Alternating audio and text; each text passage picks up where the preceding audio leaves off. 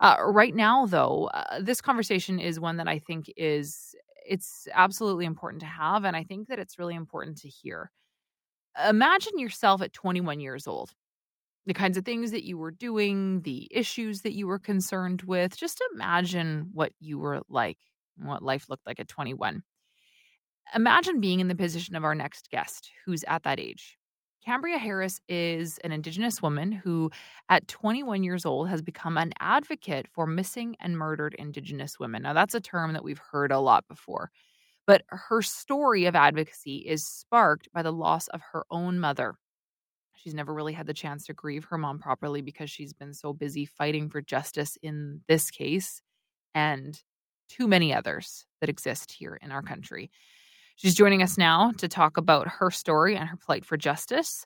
Cambria Harris, daughter of Morgan Harris, one of four Indigenous women Winnipeg believe have been killed by a serial killer in that city. Cambria, thank you so much for making the time for the show. Really appreciate the conversation. Thank you very much you know, I, I, I really, I want to say first of all that I'm so sorry.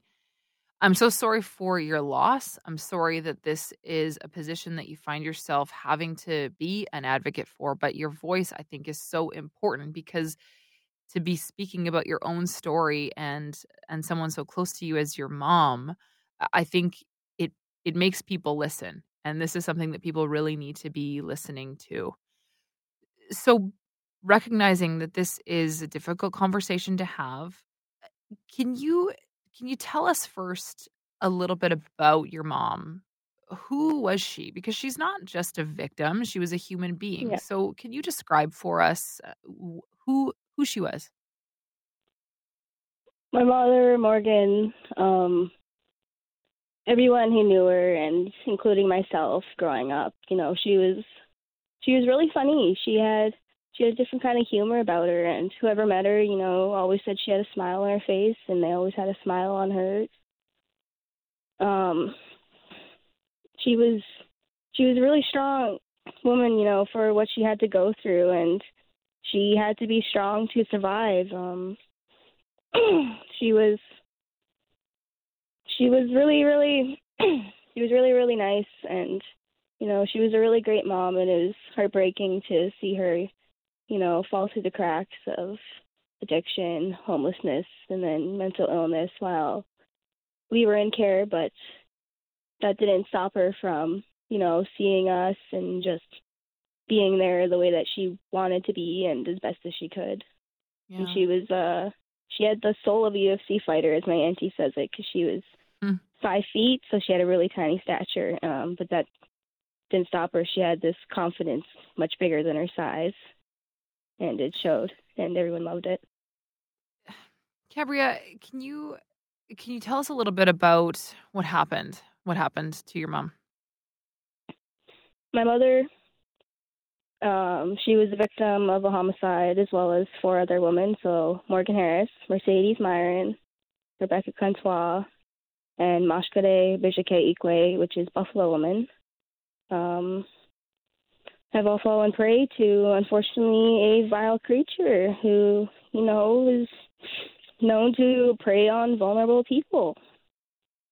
And it's unfortunate.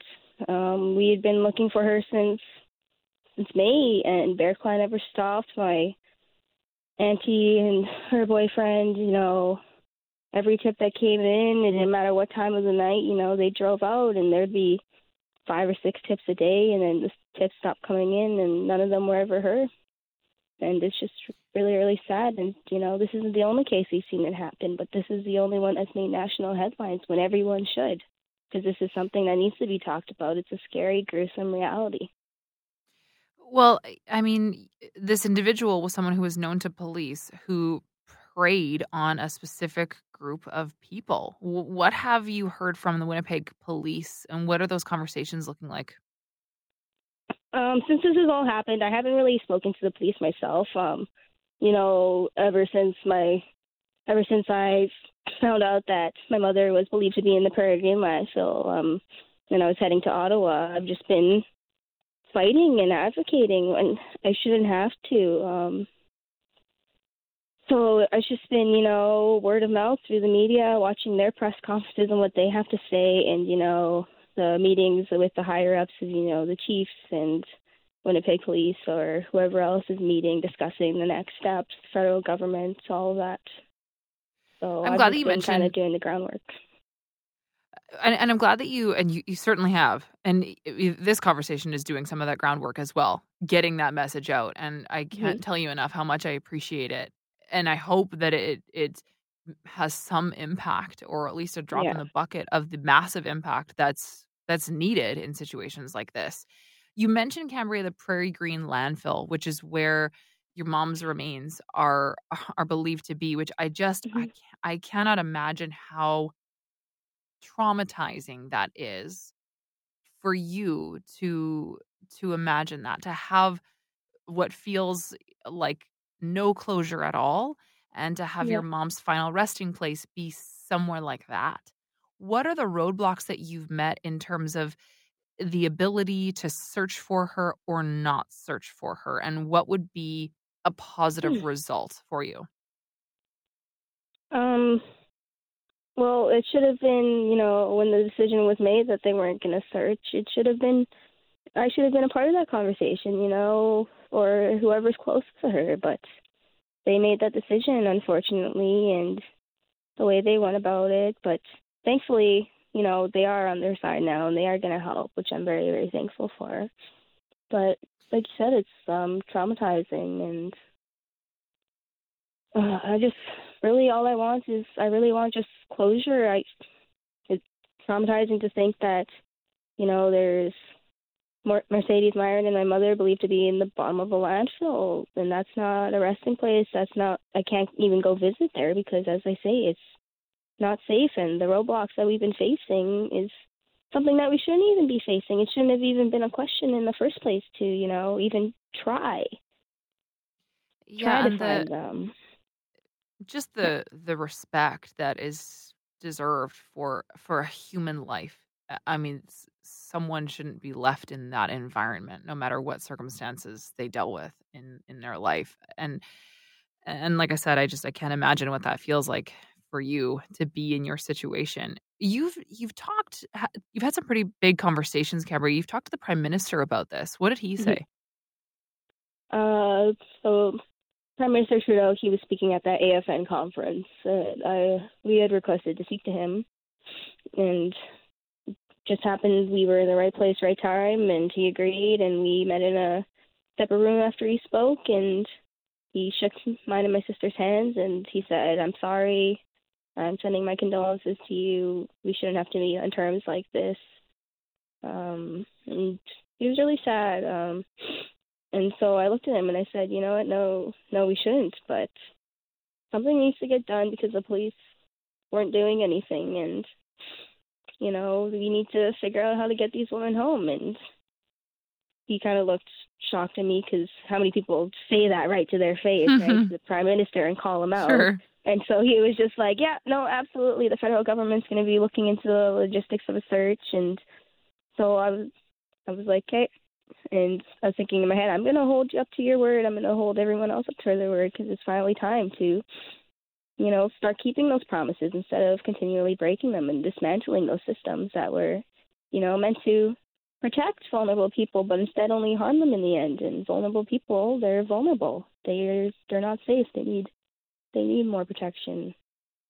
Yeah, and Cambria, I think you will. I think you will hold him to uh, account and hold him to his word, given all of the advocacy uh, that you've done about this conversation and even in your life. I mean, this isn't a new plight for you. You've been speaking out about the pressure that needs to be put on missing and murdered Indigenous women since you were 13. Is that right?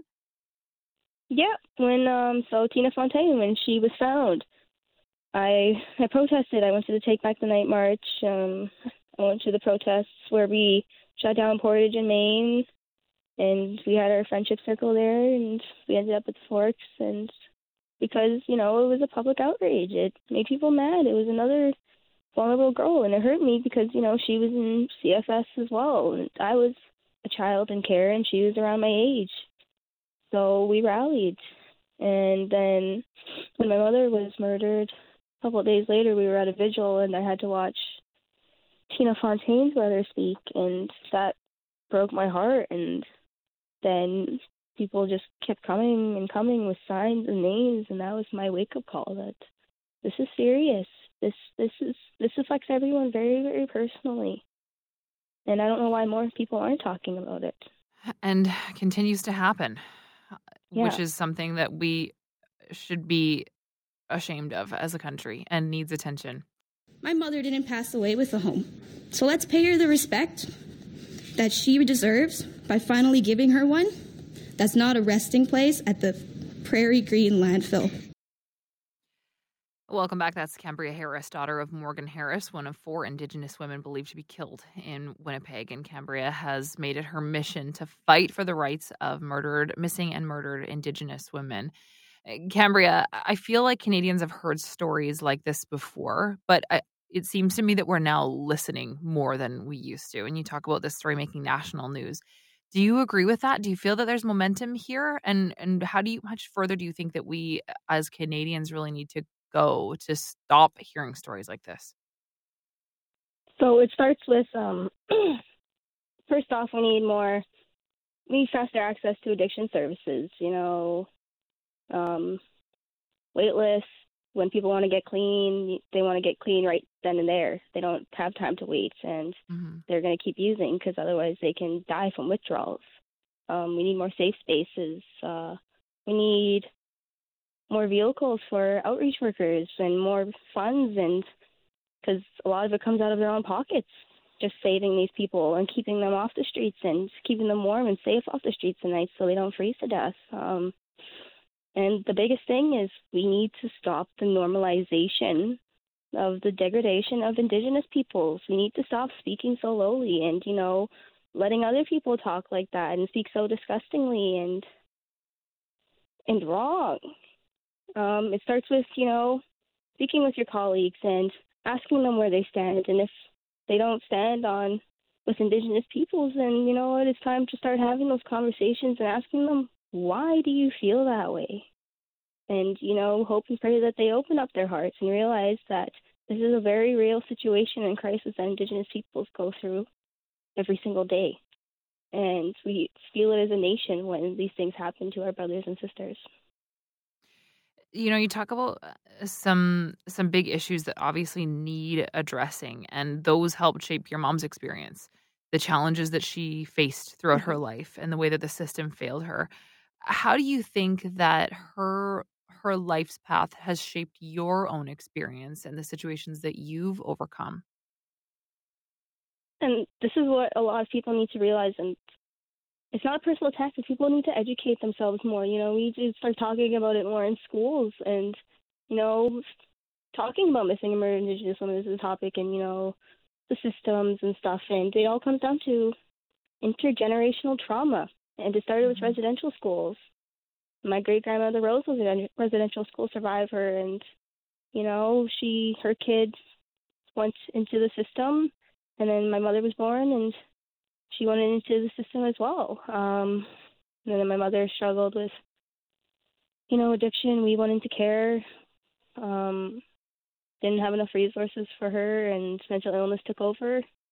And when it gets to a certain point, it's hard to help someone because they're just it's hard to find them you know they're they're always on the go stuff like that.